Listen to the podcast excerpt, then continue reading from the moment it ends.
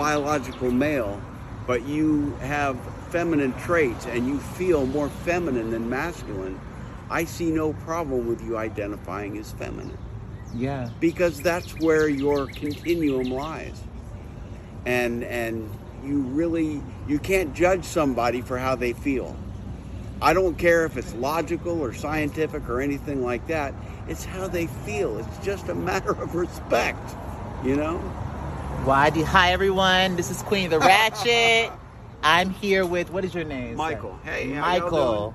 Um, and Michael is just uh, having a communication with me about different things that I have questions about. Mhm.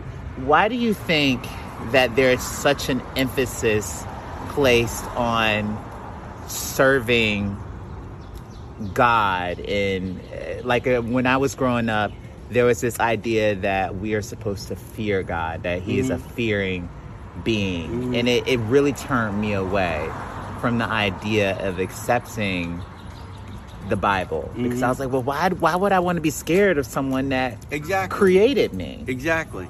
The way I look at it is there is a God, there is a creator, all right? For me to put any more, um, any characteristics on him would be to limit God. You know, I can't tell you what God is. Yeah. Only God knows God. And uh, when people write books and use God to push their ideas and say you have to obey because God said this, they're simply using God to support their own ideas. They want to control you. They want you to behave the way they want you to behave, and they use this God thing as a threat to make you behave. And I don't like that about any religion. I don't have anything against people who believe in a religion. That's their business. I just I believe God created what he created. People are who they are, and it's not up to me to judge or or or decide for them what they should be or you know, I, it's not my business. You know. Well, my thing was like the mega churches. When we think about the mega churches, they Mm-hmm. use the mega churches as a way of like paying for their income expenses. Exactly, Like, why is the exactly. pastor driving around in a limousine, Mm-hmm. or you know, and the person that's going to church can't Is even put broke. food? Yeah, can't even put Yeah. food on the table. Or even some of these politicians that are like, "Oh, we're so for." the community. We want to help you, but then you have so many people like uh, like we live in Atlanta struggling on the street, Uh-huh. Making ends meet. So, and I know that everything exists for a reason, for Uh-huh. balance. I think I used to question. Well, if God is good and like he could just come down and just snap his fingers and everything would be great, why doesn't this entity just do that? Why Okay. doesn't Now, the way I look at the story, we were talking about Lucifer and free will. Yeah. Without the knowledge of good and evil, you have no free will. So, but then again, What was it God? free? Was it God's plan for us to have free will through Lucifer? Because God allows us to have free will. He allows us to do what we want to do. He doesn't. I mean, when, when's the last person you saw somebody do something evil and a religious person said God's going to punish you and a lightning bolt hit them? When have you ever seen God actually do anything? Never. never? God allows it because I think it was part of His plan. Uh, uh, you know, and, and who knows? I mean, the Bible is full of so many stories. You don't know what's right and what's wrong. It, it just, And it's always changing. yeah, exactly. It, and even though the stories don't change, the narratives about the stories change. People say you can use the Bible to justify anything, and you really can. You know, anybody who wants to justify something in the name of God, they'll find a, a verse that allows them to do it. You know, I mean, Jesus literally said, "Judge not that thou not be judged, or you'll be judged with the judgment you judge others." Something like that. Mm. Yet you have people running around saying, "Well, that's not what it means. You can judge." No, you can't. Jesus said, "Don't." Period. Yeah. Don't judge. That doesn't mean, well, you can judge in this or that, or, you know, the Bible says you're going to hell for this, so I'm not judging, the Bible's judging. No, you're using the Bible to justify your judgment. You know, and I, I that's what people do.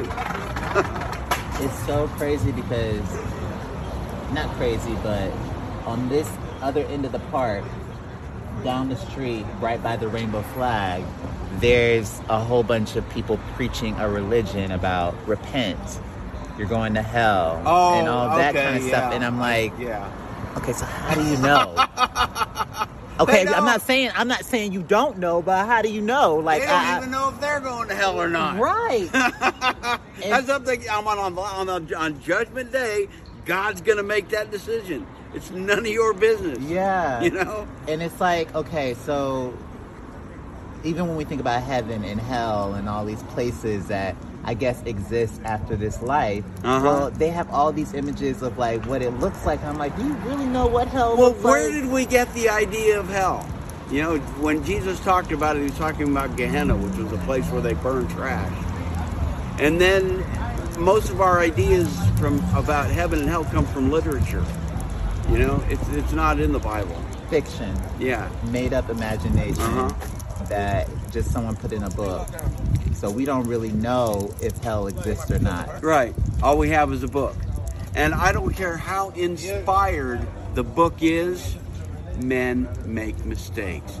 Men put their own agendas in there. I don't care how inspired they are, men always have to mess things up. That's just what humans do. You know? We we get our own motives in there and we want to control people and we want people to behave the way we want them to behave and we use the Bible and God and all this to try and justify it. I don't I don't believe in that. I think people should be able to be who they are. Absolutely. Is there a shop a shop online that people can follow you at? Or, Sure. Um, do you want to say it? It's for- called Atlanta Gothworks Okay. I'm gonna put the card up. and I think I have two cards left. Here you go. Atlanta Goth Works, and I'm putting it on the screen for y'all to see.